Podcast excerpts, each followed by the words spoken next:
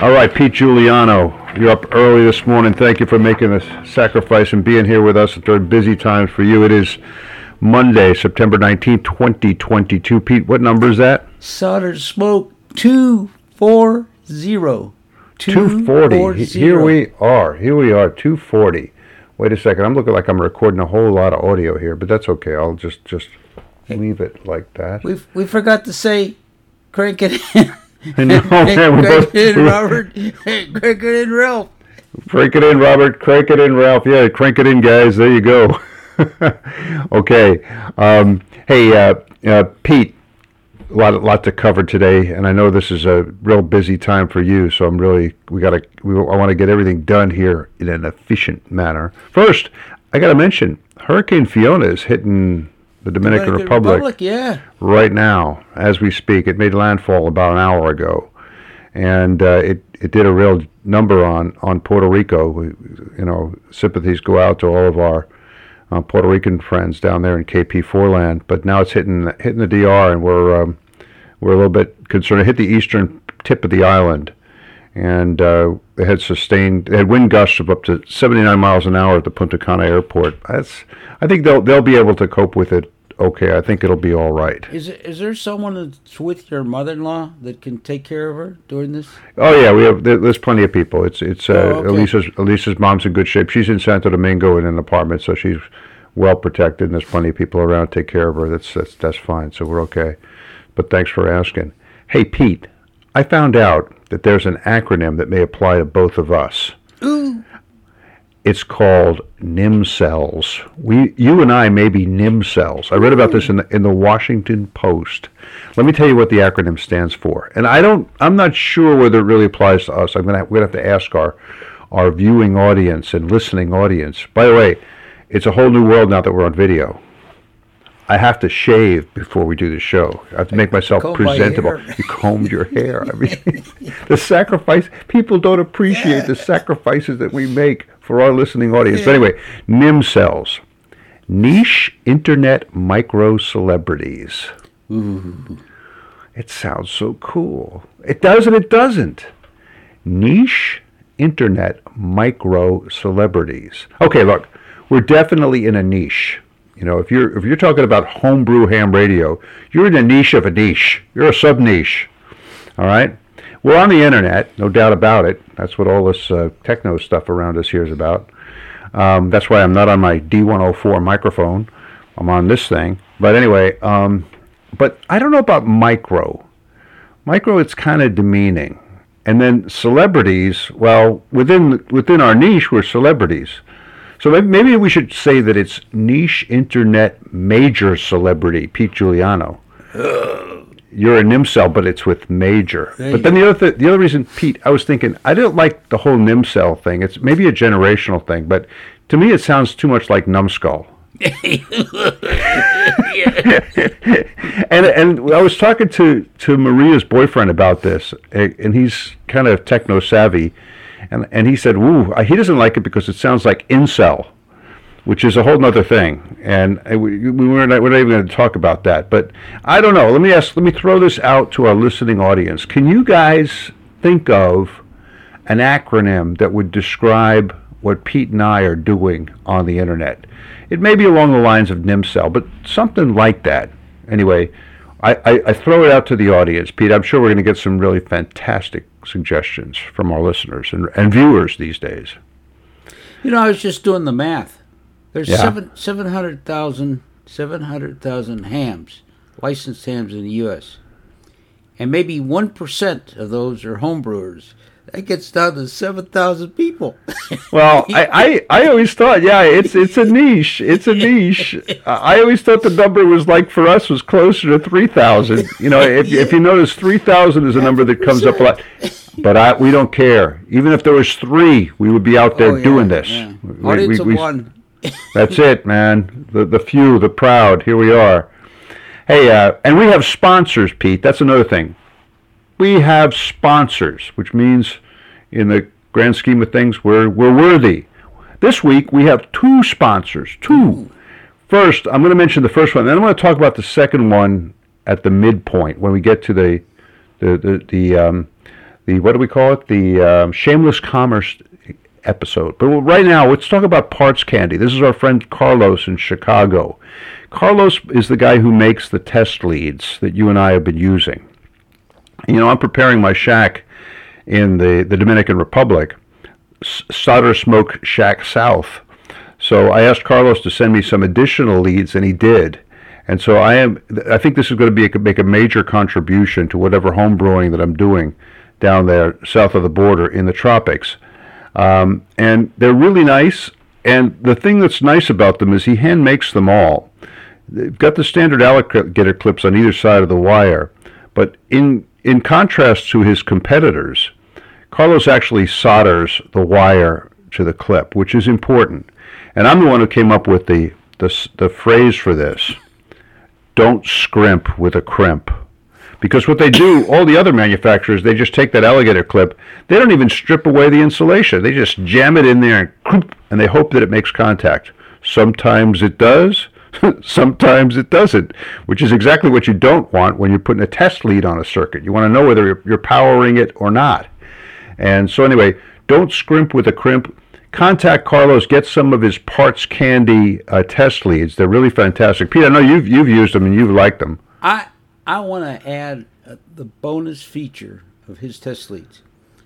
And for instance, like on your oscilloscope leads, they have like a boot o- over the contacts. And then Right. the boot keeps slipping off.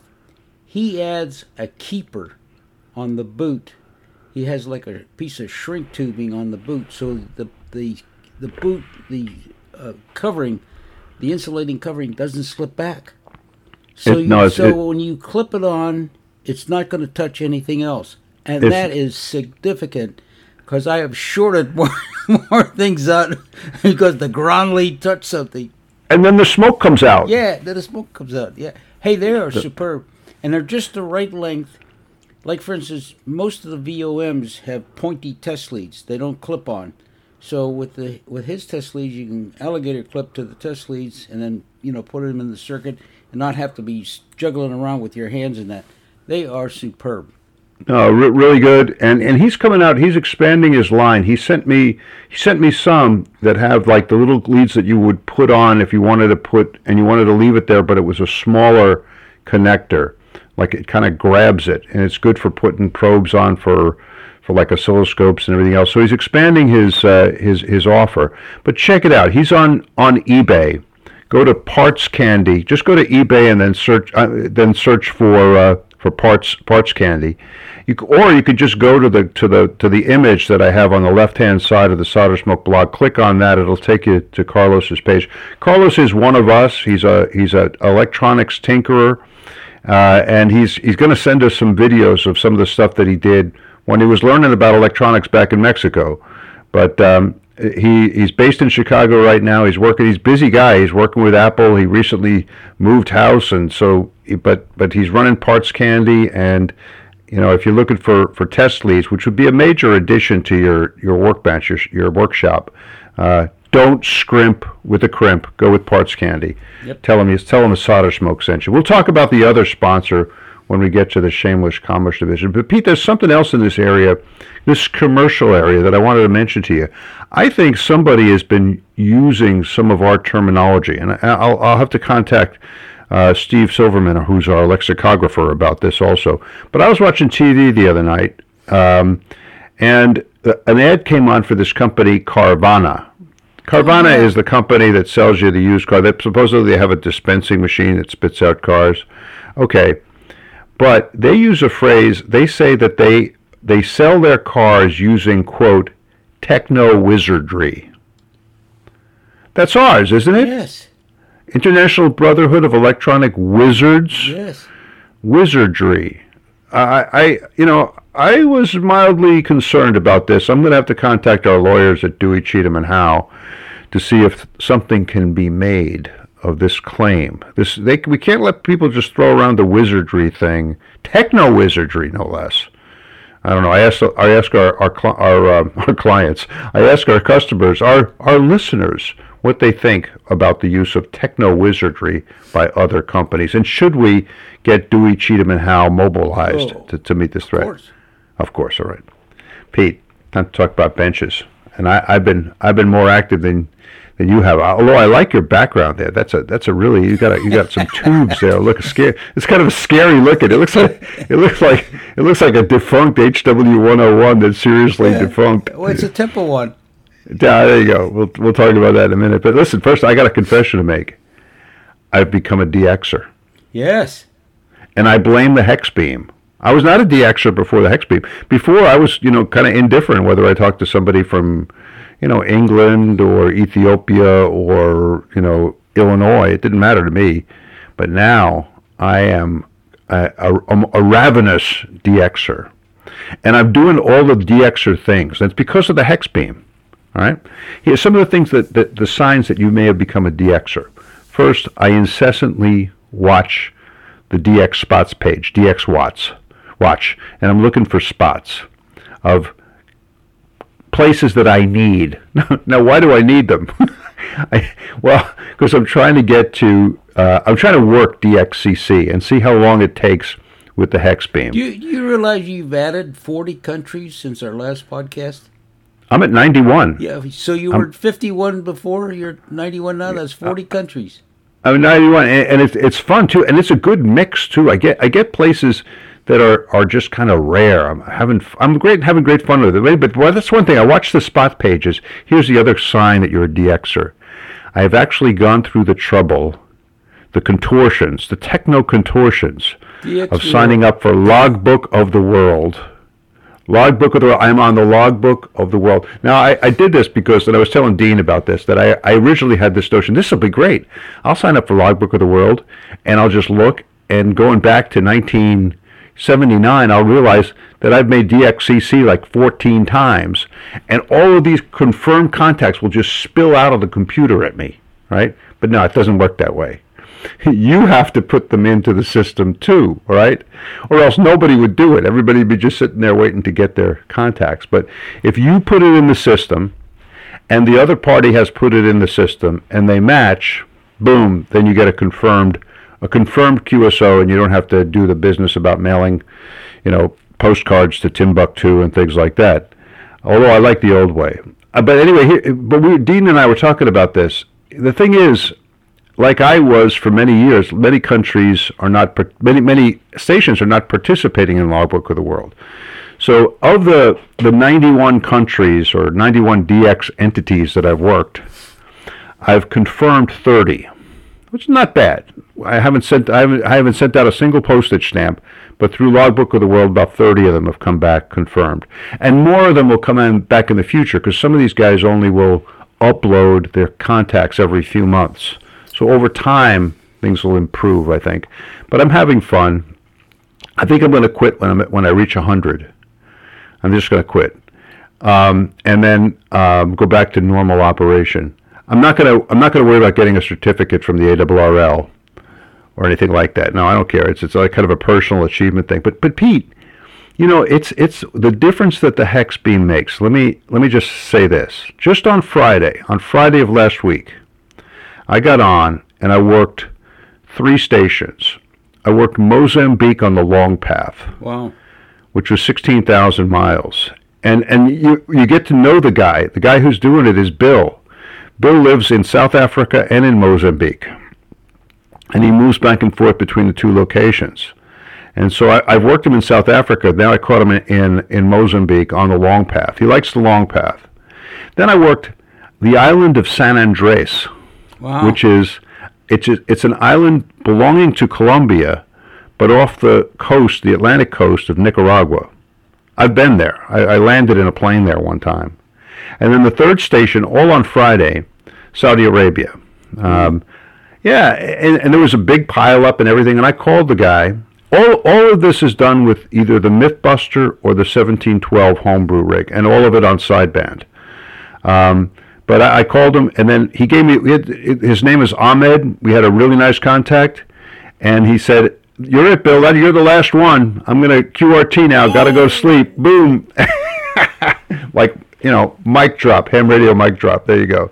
But yeah, so DXing, it's fun and it, it, it, it makes you kind of it, it causes you to be aware of things that you weren't thinking about before like beam headings the gray line, when the band is open in different parts of the world. I mean, I talk to to, South, to Australia and and Japan like all the time. They're, they're like routine contacts now. And I must say, the the hex beam I think makes the big difference. It really it really does. So.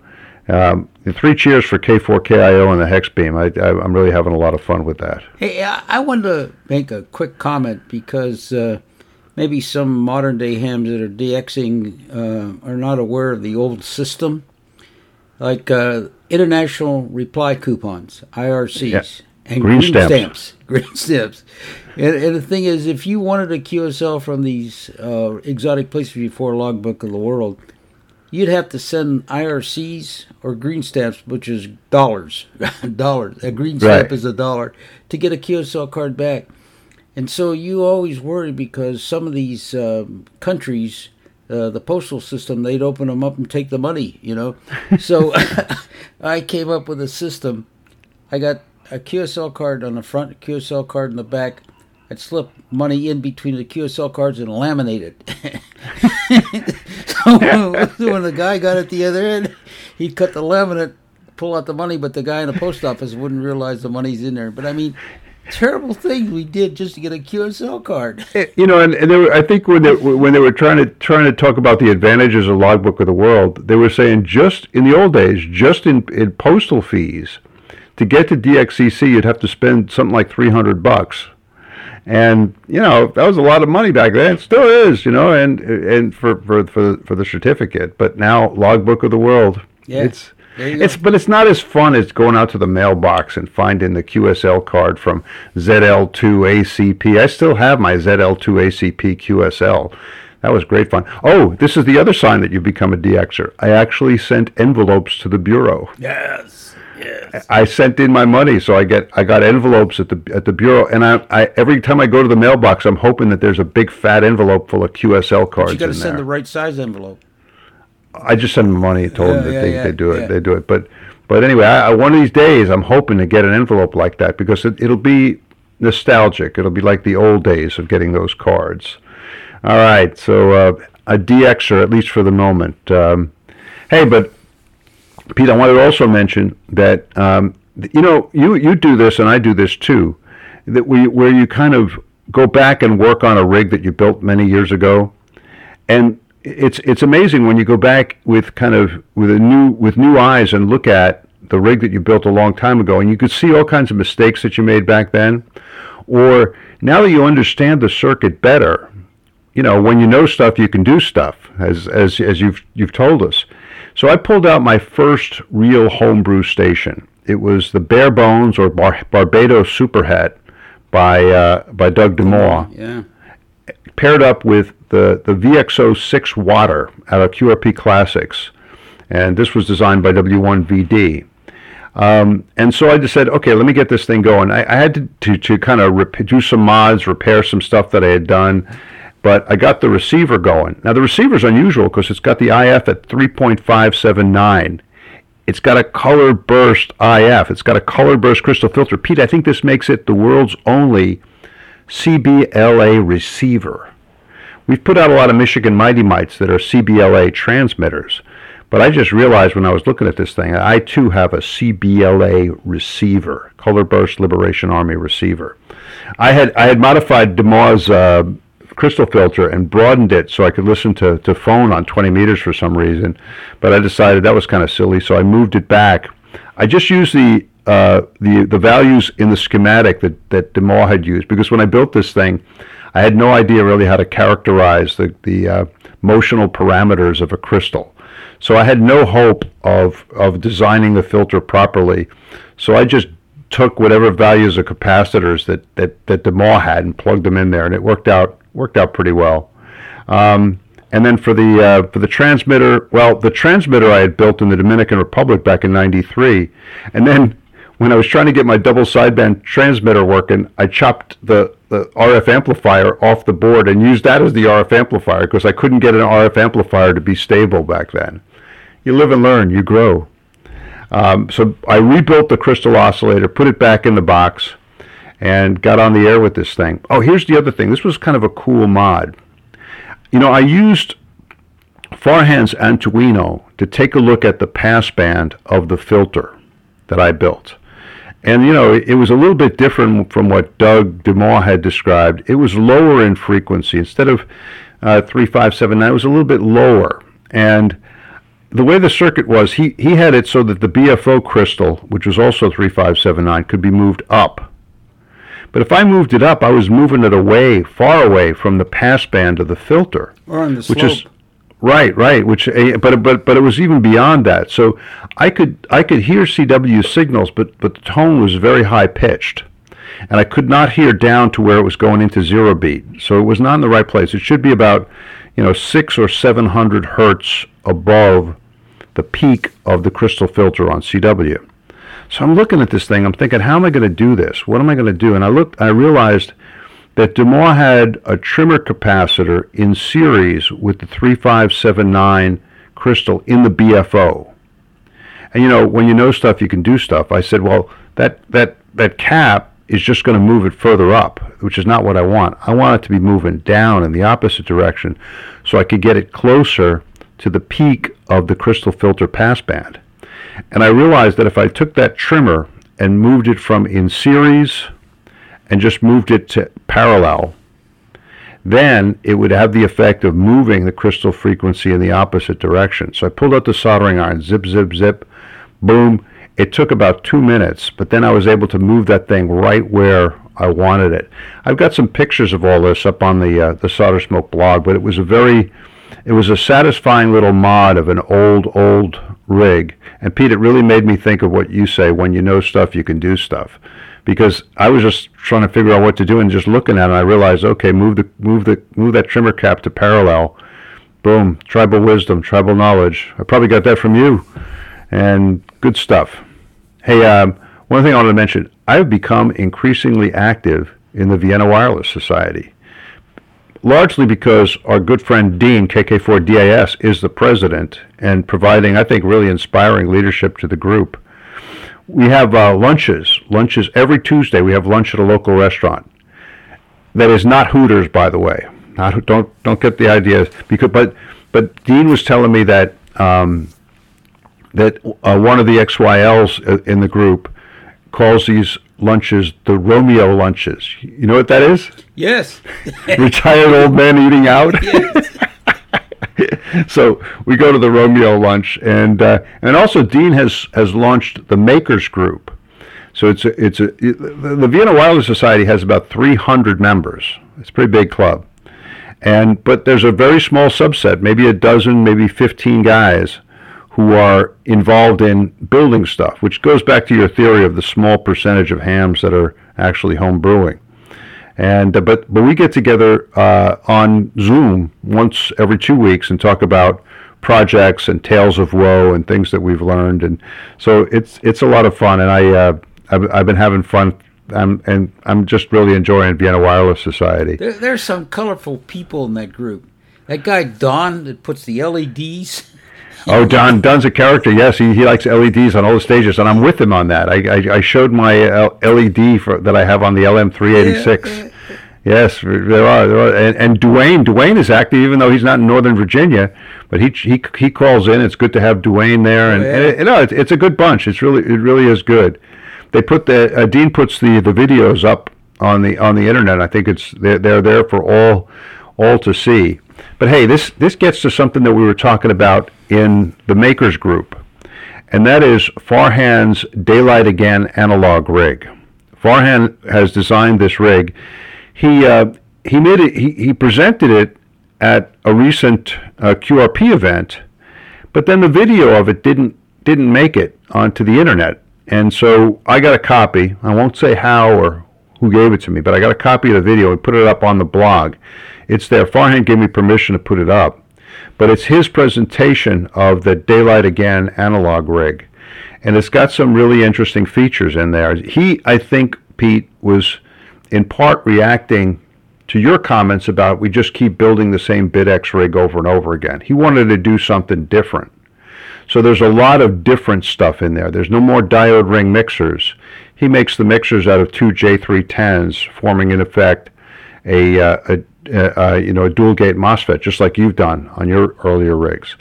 Uh, he doesn't use um, uh, a, a standard VFO, nor does he use an SI5351. He goes and builds a version of the PTO, the permeability tuned oscillator that Collins pioneered. And this is what really caught our eye. So Dean Dean has a 3D printer. Dean also has a CNC machine, as you know. But Farhan put the uh, the files for the coil form that's really the heart of the the PTO up on the internet, and Dean got it, and he printed out one for him and one for me. So this is the advantage of having a friend With who has this this machinery, right? So this got Dean and I to building the PTOs. I built the one that's straight out of the uh, Daylight Again rig. Dean's was a little bit different. Dean built a Colpitts uh, version. My the, the Daylight analog Daylight Again analog rig has a Hartley oscillator. Dean's built one with a Colpitts, and I was having a heck of a time getting mine stable.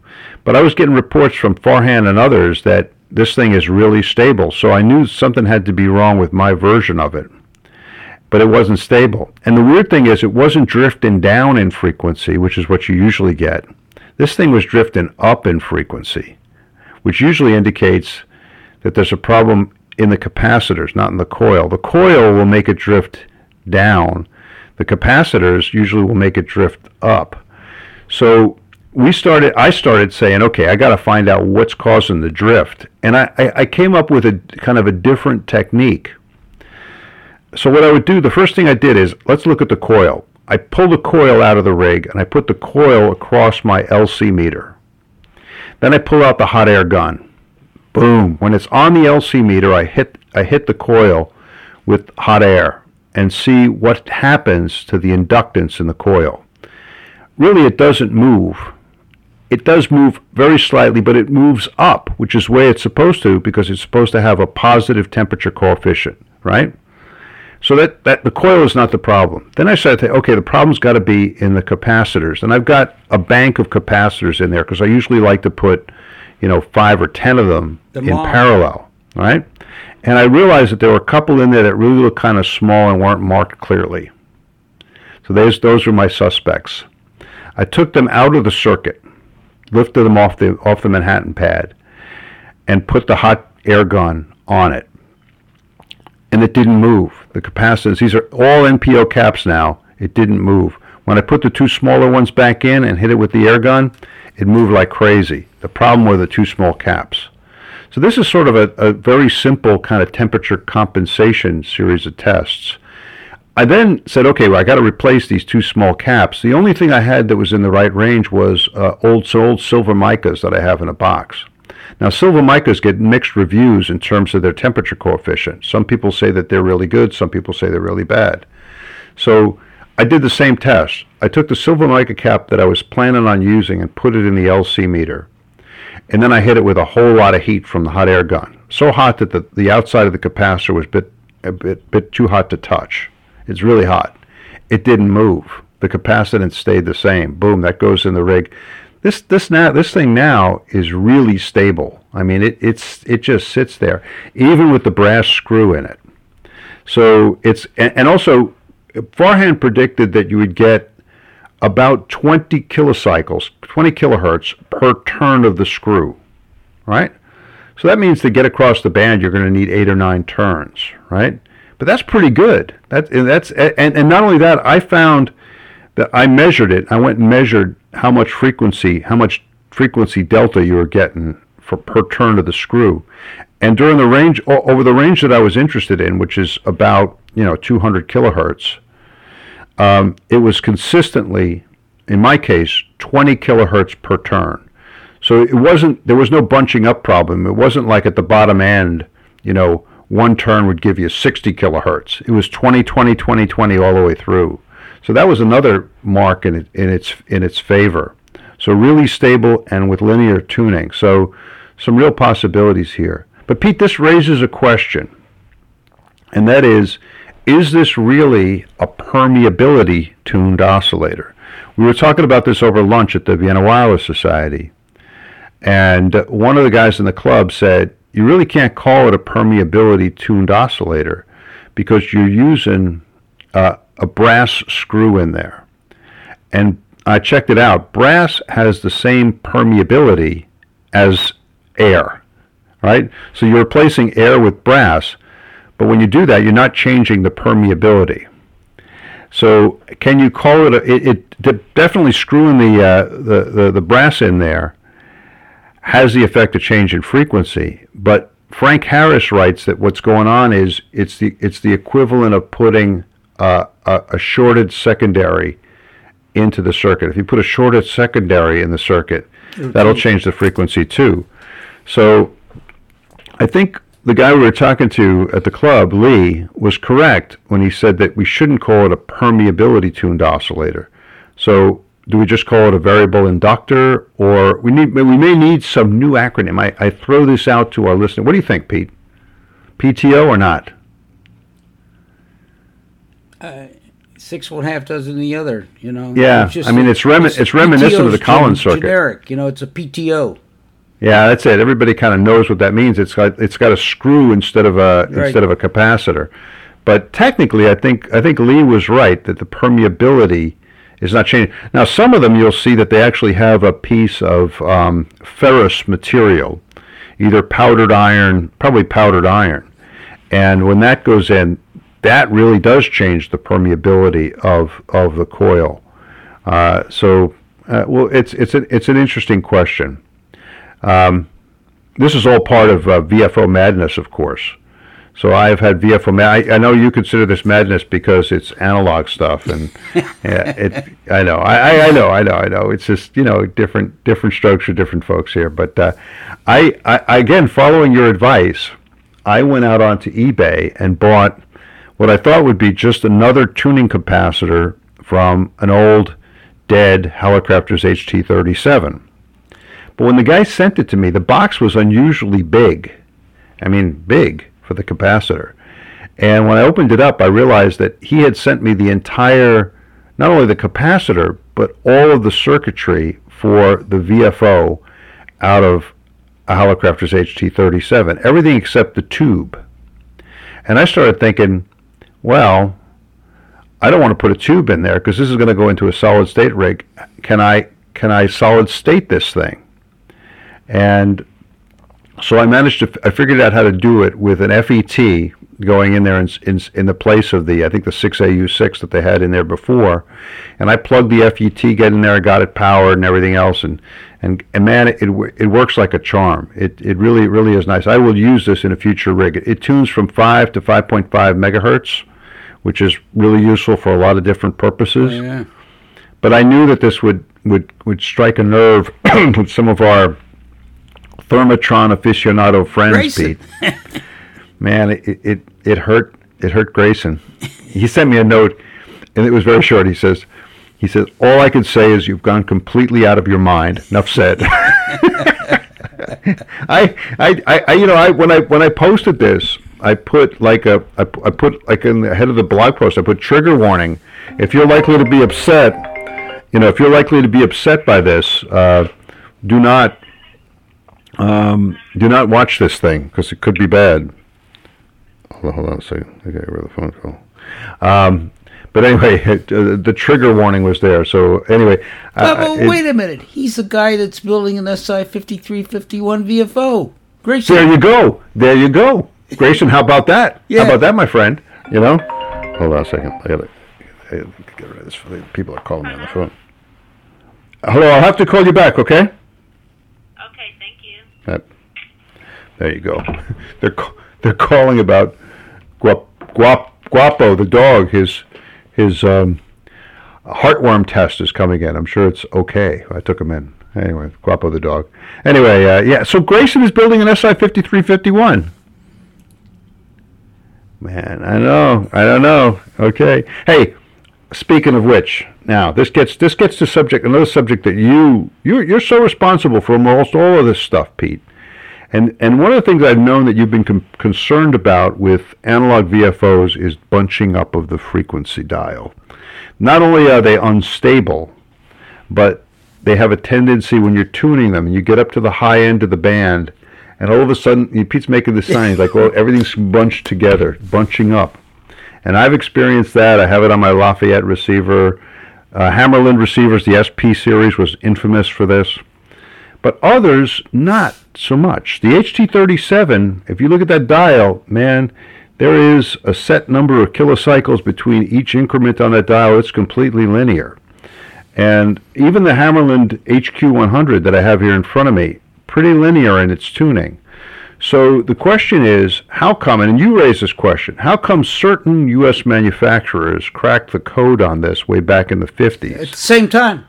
And others did not. Yes.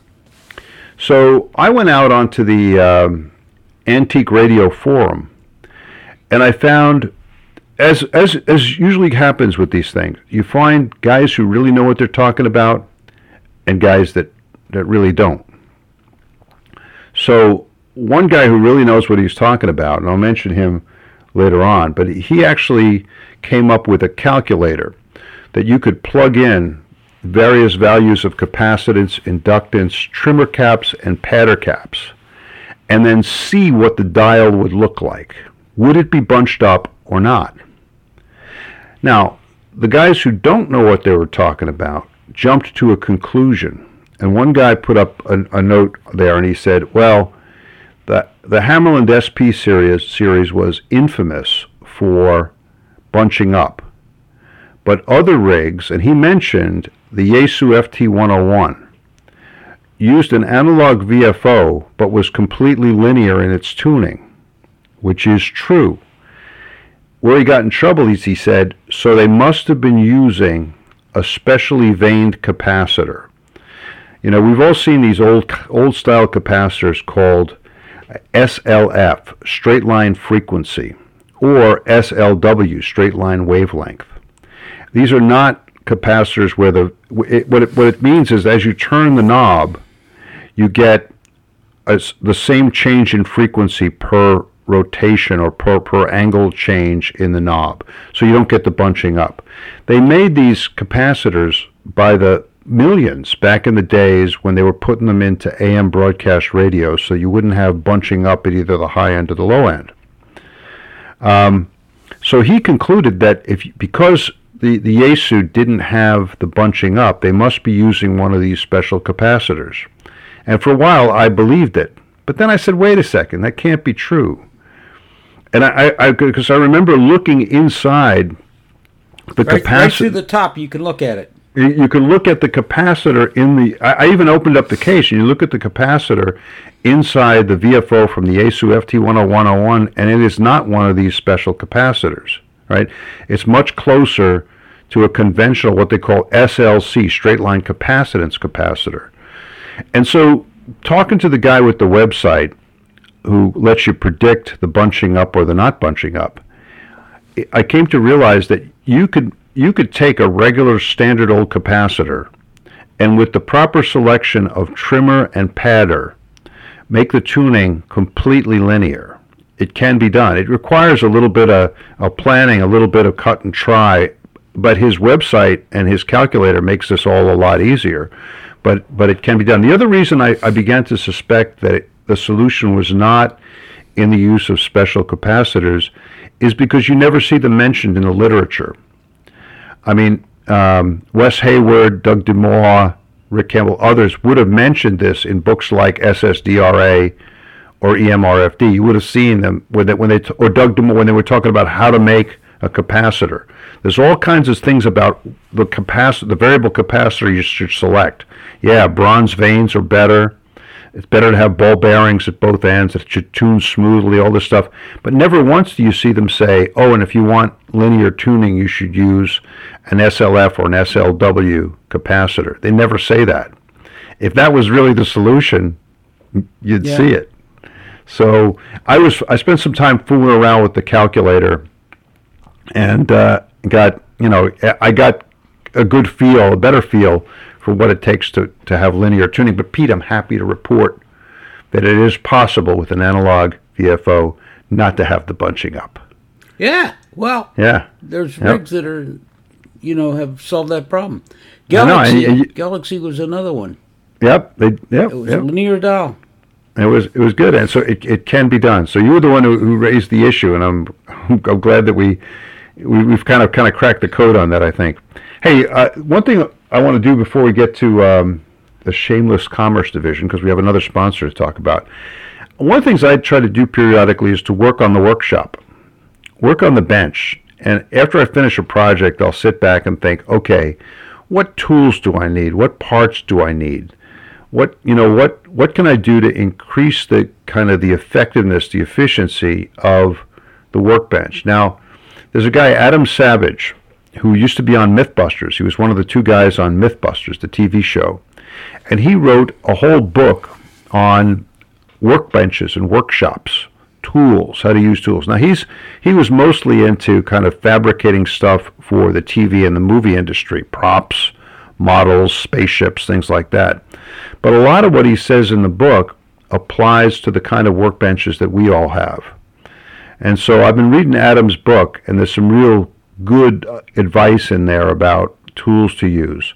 And so inspired, by, I have a link to his book. It's on the left-hand column of the Solder Smoke page. But based on what he said, I started thinking, and I've upgraded. I, I got a I got a proper bench power supply that I haven't had for a long time. But now I have a, a proper bench power supply that's not a switching power supply. It's got a transformer in it, and it gives a good readout of what the voltage is and how much current the thing is pulling. So it's very very useful. I got some better side cutters. I got some engineer ruler engineering rulers, which are really good.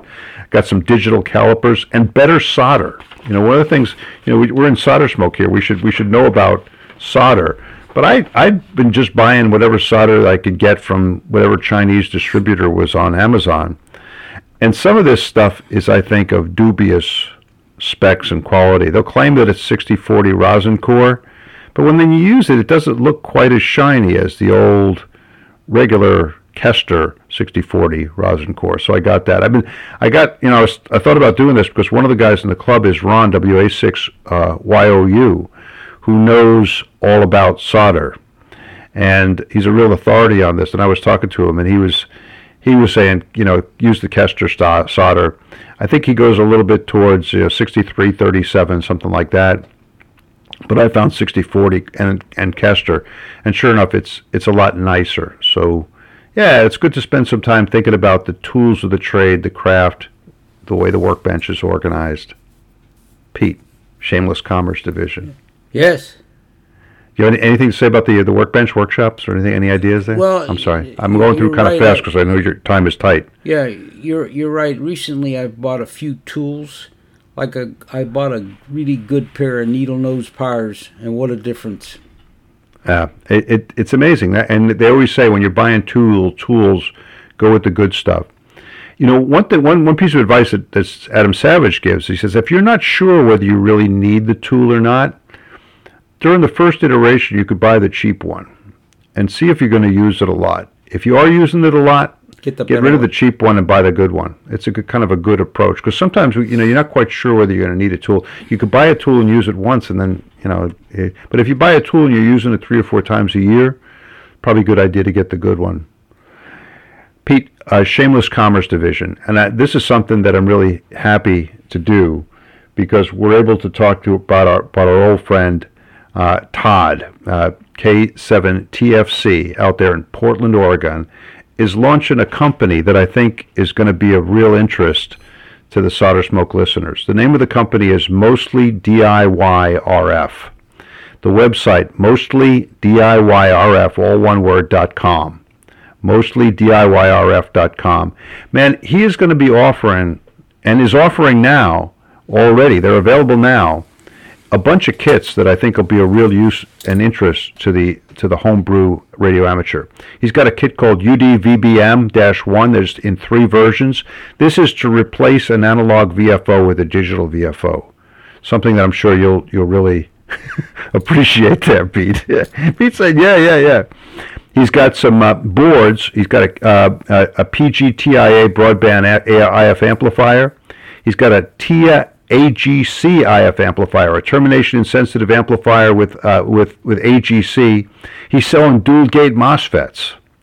He's selling op amps with made from discrete components. He's selling an eight pole QER crystal filter and an I2C rotary encoder. Looking down the line, he plans on offering some other items a general purpose audio amp, a Hycas IF amplifier with AGC, and uh, listen, there's going to be a special announcement regarding a Michigan Mighty Mite kit. Ooh. Stay tuned. I think you're going to appreciate this this offer. It's related to the Color Burst Liberation Army. That's coming. Stand by on that. But you know, he, uh, uh, Todd was telling me about the company. He says that mostly DIY RF offers hardware for hardware defined radio, mostly hardware defined radio, mostly HDR. He says that's not a comment on software defined radio. SDR is cool and useful and it has its place. But but Todd and his company are more oriented towards more a little bit more oriented towards hardware defined radio. He says in fact he believes in explicitly making use of technology from all eras vacuum tubes, discrete semiconductors, and integrated circuits. So it's kind of a, a mixture of old tech and new tech, which I think is very much in keeping with what solder smoke is all about. And then he gets to the question of what does mostly DIY mean? It means that what you want to you, uh, but it means it means making what you want and using ready-made for the rest. That's it. Making what you want and using ready-made for the rest. Even the most fanatic DIYing home brewer does this without much thought. He uses components he didn't fabricate. I feel like he's talking to me, talking about me here. Electricity he didn't generate. That's why I don't build power supplies. And theoretical knowledge he didn't discover. That's right. I didn't invent the Colpitts oscillator. No, Colpitts did. All right. Um, one can one can't fight all battles. One has to choose which to fight and which to leave to others. If an appliance operating ham doesn't want to fight at all, that's okay. But mostly DIY RF has nothing to offer him. Ooh. So yeah, I think it's a it's a good approach, and I think Todd Todd is gonna gonna have big success with this company. I think it's going to be something that's going to really resonate with uh, with with homebrew hams. A lot of uh, he fills a lot of need. Again, it's mostly DIYRF.com. What do you think, Pete? Yeah. Matter of fact, uh, you sent the link. I took a look at some of those boards. They look really nice. The crystal filter board. Really, they're really nice. looking. Yeah. check it out. I mean, and, and he's got a link to you. You could buy it right from eBay from, from his page. You go from his page, you, you, you click buy from eBay now, and boom, Bob is your uncle. There you go. Hey, uh, a couple other uh, shameless commerce things. I, I, I continue to need YouTube viewing hours. to keep the YouTube people happy, I got to have more viewing hours. I'm getting there. I need 4,000 viewing hours. I have about 3,100. So we're getting there. So, and what I'm doing to try to encourage people to increase their viewing hours is I'm taking old podcasts and putting them up on YouTube. It's kind of fun. I go back, Pete, I did the first podcast when you were there. Then I did podcasts when Peter Parker was on, um, Mike Hara was on, a whole bunch of people. And so it was it was really good. But um, anyway, I, Pete, if you have to go, we you could. Okay, okay. all right. I'll, I'll I'll continue with the with this here for a second. So anyway, um, let's see. Let's see here. Hold on. All right, Pete had to take Pete had to take care of some stuff. Give it give it a pause there for a second. All right. So anyway, um, please listen on YouTube, and I, I put up a playlist. Mean, here's the link. The playlist is designed so that if you click on this thing, you'll just get repeat after repeat of of different uh, of different podcasts from the past. Um, also, one other thing I wanted to mention that, that the Google Feed feed burner is no longer sending out our emails. So, in other words, if you guys want to keep in tra- keep keep track of the blog, what you really need to do is just um, sign up with a, uh, uh, with a with a, with a reader, um, a blog reader, and I use Feedly, F E E D L Y. What you do is you sign up with Feedly. It's free. You download it.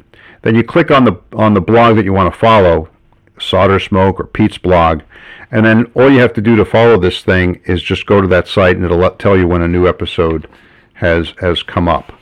So anyway, that's that's what um, we have going there. Um, before Pete comes back, let me just start on the mailbag because Pete's going to come back. When he comes back, we're going to go back to Pete and he'll talk about what's on his bench. But we got some good mail. Um, Don, um, Dan, KC5 VPI, is getting into home brewing, and he is no longer wrong. What he means by that is he subscribed to Sprat, so now he's right. So good, good for you, Dan. Michael, AG5VG, he built a subharmonic DC receiver like the one that I've recently been experimenting with. But Michael went the extra mile and he, he took it. Mine, the one I built was the, the VFO was on 3.5 megahertz and you could tune both 80 and 40 with the VFO on 3.5, which is pretty cool. But he put it on 40 and 20. So he has the VFO running at 7 megahertz and he can listen to the 40 meter band and he can listen to the 20 meter band. So fine business, Michael. Good innovation. Great. Uh, Mike, AA9IL, is working on old tube stuff, including a DX100, and he's working on ultra, ultra high frequency stuff up to 122 gigahertz. Wow, that's nosebleed territory. That's high up there. Really tough. Great stuff. Uh, Ed, WA4MZS, likes the solder smoke book. He is a U.S. Coast Guard vet and I pointed out to him, as is Mike Rainey, AA1TJ. So Semper Paratus, guys, very good. Uh, Clint, KA7OEI. He writes to me about what he calls the music of the beams. The music of the beams. He, this is he puts up beam antennas, and when the wind blows over them, it, it makes a kind of music. I, I must say, so far my hex beam is not singing. So, but but there's hope. It could happen. Got a great email from our friend Walter down there in Orlando, KA4KXX. Walter points out that his experience with the Knack started very early. We have a video of him getting a toolbox for Christmas, and he is now working also on PTOs. He likes them. So Walter is part of the of the PTO revolution that began in Hyderabad, India, and that is now spreading, sweeping the world, I would say. Well, three or four locations. So if you're building a PTO and you're having a good experience with it, let us know. Uh, Philip G4 HOJ is also working on hub subharmonic mixers, and he is using the more complex four diode version. He, he he's in the advanced course there. I didn't get that far, but but fine business, Philip, and thanks for letting us know. Got a real nice email from uh, from Wales from Peter GW4ZUA Zulu Uniform Alpha. He built an amazing rig from Radcom in the 1980s and sent us a picture of it. I'm going to put the picture up here on the blog. It's got a cool VFO with a Varactor fine tuning and a, and a coil that has a dust core. Pete and I were talking about this when we were talking about permeability tuned oscillators. And that if you put ferrous material in there, in this case, um, dust powder core, you could you could actually change the permeability of the the oscillator. But there's a price to pay there because when you put that that ferrous material in there, it makes the oscillator more susceptible to temperature induced drift.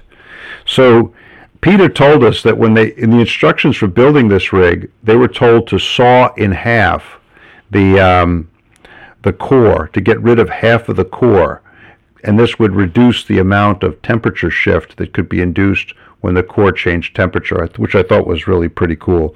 I asked Peter if he still has the rig because the picture is just so beautiful.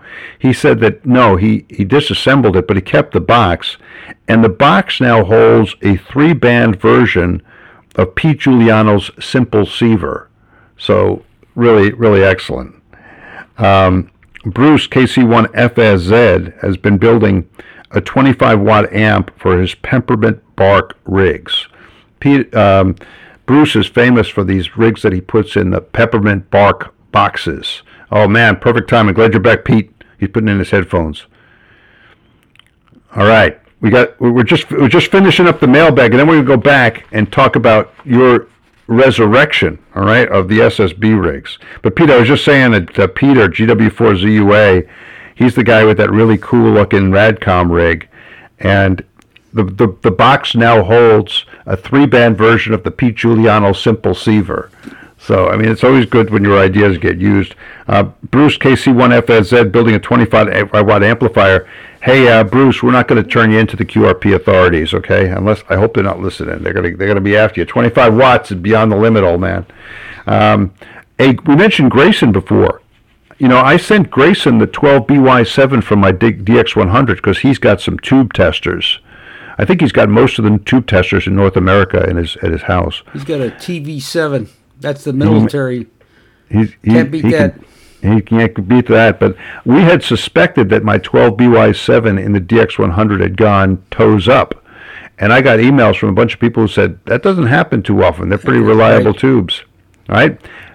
I, I I sent it to Grayson. He said it tested weak. Oh, okay. There you go. So so there you go. So there's a bad 12 BY7. A. Thanks for that. Thank you, Grayson. Um, and I'm sorry about you know solid stating the HT37. These things happen. Hey, but you're building an SI 5351, There so. I don't I don't go. feel so bad. Um, hey, Charles Smith is is has been in the lead on how to solid state old tube gear, and I put up a, a, a link. He's got an amazing YouTube channel where he comes up with really an ingenious way to make tube replacements solid state replacements for the tubes. And he uses a very simple device that we all have around these things that you screw into the drywall so that you can hang a picture on drywall. It's like a white plastic thing. It's about an inch and a half two inches long. And he uses that. He recreates the pins and then he mounts the transistor circuit on top. He uses the voltage from the heaters to power the transistors and and the rig that that he's been using to, to solid state it's kind of ironic but he goes with the r390 and you'd, you'd think on the surface that might not be a great rig to do this with, but most of the kind of the uniqueness of the R390 is in that mechanical kind of the, the, the, the mechanical arrangement that, that keeps all the circuits tuned on the same frequencies. So, so actually, it's pretty good rig to solid state, and, and he's done that with a number of them. Although I know that this is just causing great anxiety among the Thermatron fans. Hey, um, I got an email, Pete, from Gianfranco, Italy Zero Zulu Yankee, who is my old friend from Rome. He's an amplifier manufacturer, uh, and it was great to get in touch with him again. Got in touch with him through one of these old smoke podcasts that I put up there. It was good to hear from him. Uh, Paul WA1MAC is getting started after a long hiatus. Welcome back, Paul. Uh, Vasily, oh yeah, our old friend Vasily. Oh no, no, I mean Todd. Todd, V- E- VE7BPO, always providing great uh, technical information. Spasibo, Vasily. Thank you, Todd. Mark, WB8YMV is building a super het on 455 KC. And finally, the last piece of of of uh, of a mail from the mailbag is from Farhan. I sent Farhan some comments that his daylight video, uh, daylight again video, had stirred up, and he wrote back, "I marvel at their stamina." Their ability to watch an hour-long video of a man talking with a funny accent. Yeah, yeah. Farhan, no man, you don't have the funny accent at all. You, you, you're making great sense there. Hey Pete, you were going to tell us about um, your your own uh, uh, uh, bench activities, resurrections, an SBE 33, a Tentec Model 4 540, and a KWM1. What's going on? Yeah, yeah. Hey, hey. First, I want to make a note. A note here. We we both got an email from Pete Eaton about W7ZOI, and he sent us some pictures of his shack. It came off of W7ZOI's website. And Yes. predominant in in amongst the homebrew radios is an ICOM 7300. I wasn't going to say anything, Pete. FT7 and an Elecraft KX2. So, what's going on? the king of homebrew, the master, is now got an ICOM 7300. What's going on? I got I, I got to tell you, Farhan has an ICOM 7300. You're kidding. I think it's a 7300. It's some sort of ICOM. Oh, wow. and it, in a rare, in, in, in he has confessed. Uh, you know, I, I, I, I, what can I say? I find it disturbing too. I mean, I'm not, I'm not going to criticize. I, I, I would have never thought you would use Wes Hayward and appliance boxes in the same sentence. I don't know. It's it's it's you know. I, I- I guess my reaction is is similar to when Grayson found out that I was H I was solid stating the HT thirty seven Yeah, yeah. VFO. It's you have to you have to you have to say, hey, look, to each his own. We all make our decisions here. Look, I have a store bought antenna now. Yeah. The yeah, hex beam. That's... That's a little bit different. anyway, so noted. So noted. Uh, yeah. Okay. Good. Okay, all right. So Resurrection Radio. I behind me, my right behind me is a Tempo One. It was a basket case. It was full of dirt, grime, dust, what have you. I picked it up for eighty-five bucks, and little time and energy, you know, off and on, fifteen minutes here, fifteen minutes there.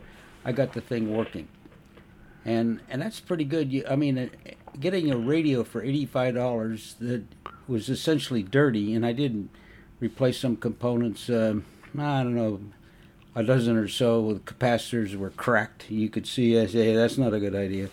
So anyway, if you if you know some stuff, you can do some stuff. Get a radio. But here was the interesting thing about it. This radio was very popular with the CB crowd. They have a band switch that you put it in a 10 meter position, and there's a secondary switch that has four crystal banks that cover essentially two megahertz of, of 10 meters. And a lot of people who were selling this radio also sold to the crystals so that you could put those four bands in there in the CB bands. So I had never tested it on 10 meters because there was nothing on the band. And the other day I put it in one of the 10 meter bands and suddenly it was alive. Then I realized it was a CB band. This is almost as bad as Wes in the seventy three hundred. Yeah. Pete Juliano's on the CB band. But, but here was the thing that was By accident. There was nothing on 10 meters, but this CB band, there were stations in Toronto, Canada, talking to stations in Mexico. So, I mean, the 11 meter band was hot, which got to tell you the 10 meter band, which is right next door, was probably. Well, I know. hot, There was It- nobody on. I've noticed the same thing on the HQ100. I can tune the, the CB frequencies, but I could also go up a little bit higher and look what's happening on 10. And I was talking to a, a, a 10 meter fan from the Vienna Wireless Society, and he said that, yeah, I mean, w- the way guys will find out what's happening or what's available or what could happen on 10 is they listen to the CB frequencies, and if they hear you know, distant stations coming in on, on Yeah. 11 meters, they know that 10 should be in good shape. I, I would, But it's it is scary how, the lack of activity, though. Yeah, and but this this rig was very popular because all you do is solder a crystal in, you're on, on 11 meters. Anyway, it's kind of interesting. So I got that work. Then I found an SBE 33 for forty-five dollars. You sent me one. I have it here. Yeah. I still have it. Forty-five dollars, and I said, the filter, the, the mechanical filter. is worth the forty-five dollars. Well, you sent you sent me the SBE rigs for the mechanical filters, but I just didn't have the heart to rip them out of these things because these rigs are so they're beautiful and they're such an important part of sideband history. Yeah, yeah. So I mean, for forty-five dollars, I I did uh, I replaced twenty capacitors because I have worked on a lot of C uh, SBE rigs, and so I bought capacitors in bulk. So I didn't have to spend any money. I just went into the bin, got the twenty capacitors, and replaced them, and and, and things on the air and it's working working really fine. So I mean. If you can do a little judicious shopping, you can do that. So I, I'm all I'm saying is, it, it works perfect with my current schedule because I can spend 15, 20 minutes and work on something and then not have to worry about, oh, I got to build something more. So, anyway, it's kind of fun to bring those things back to life and put them on the air. And then you get on the air and say, oh, yeah, running in. Guy says, yeah, running a hybrid rig here. And I said, so am I. He said, "Oh yeah." I said, "He says mine's about 1980." I said, "Mine's 1961," you know, which is kind of fun. Uh, on the Ten-Tec 540, actually, was something I did a long time ago. But one of the people that you mentioned in the mailbag is getting back on the air after a hiatus, and he had a Ten-Tec 540, and he said, "Gee, I'd like to get back on the air, but the dial, dial cord is broken." And so I sent him an email back that says, if you go to Amazon and look in the area where they make have jewelry, they have this elastic string that Yeah. they use for beading, put the beading on. If you get the Yeah. uh, 0.8 millimeter, it works perfect. and You can restring the dial. I said, so you can put that radio back on the air. It'll cost you eight bucks. It's ten lifetimes worth worth of And- supply. And believe me, when you restring the dial on one of these rigs, it makes you feel closer to the Yeah, thing. yeah. I, I I have restrung the string on the Drake 2B so many times that I've gotten good at it. Yeah, yeah. So I mean, it made me. He said you can't buy the doll string from Ten-Tec anymore. Well, but here's a substitute, and I know it works because I've actually done it. So I, I think Antiques Electronic Supply still sells dial string too. That might be another source. yeah, I yeah. think because I have a spool of it. I, I've used so much of it on the Drake 2B. I've worn those strings out. Yeah. And that is that is a, a, a lost skill, restringing the dial string. You know, if, if you if your radio has strings in it, you know you're you, you know you you're back in the an S30, 1960s. 80 blindfold, just like re- th- taking strip, you know, field stripping a 45. you can do the S30, 80 blindfold. I wouldn't try to do a blindfold. No. But but anyway, and how about the uh, KWM1? You do anything with KWM1? Yeah, yeah. Well, I've been doing some work on it. Inexplicably, the receiver is working fine, and the transmitter won't transmit. And and I it's got me stumped because uh, I watched. There's a great YouTube video about a guy that says doesn't transmit. Go look at the screen supply on the 6146s, and he went through this whole process. And I said, maybe that's it. So I checked. No, that's not. And it was a relay. The screen supply is normally not connected to the 6146s. When you transmit, the screen is supplied through the relay. It was dirty contacts. Clean up the contacts to solve the problem. That wasn't it. So I'm still hunting on why it doesn't. It works on receive, so all the common circuits are working fine. It just doesn't work on transmit. And, and I know it's not the finals. I know it's not the driver. As a matter of fact, a little trick that I've done here, which you can do with uh, some vacuum tubes, uh, is just make a loop and put it around the tube and connect it to your oscilloscope and see if you're seeing the sideband signal. So I mean, I can trace the sideband signal all the way up to the driver, although it's not very strong. So I'm suspecting that somewhere in the chain there might be a coupling capacitor. Yeah. It's just not putting enough juice. I mean, it's enough signal that you can detect it, but not enough to drive the 6146s. So, but you know, with limited time, there's only so much you can do, and so you're kind of stuck. Well, it's good that these things are broken because it gives you something to work on. Oh yeah, yeah. You got to look on the bright side. Yeah, and I, I got a on on my blog. I got a project here, another sideband transceiver, and so I am been trying to document the elements so that there's a compendium of information. If you go to the N6QW uh, website, n6qw.com, there's a link in there that I've collected everything off of the blog into a PDF document. So you can print. It's 67 pages, so you can print it out. But I'm and it covered all the elements. There's enough information there that if you wanted to build something, you could do it.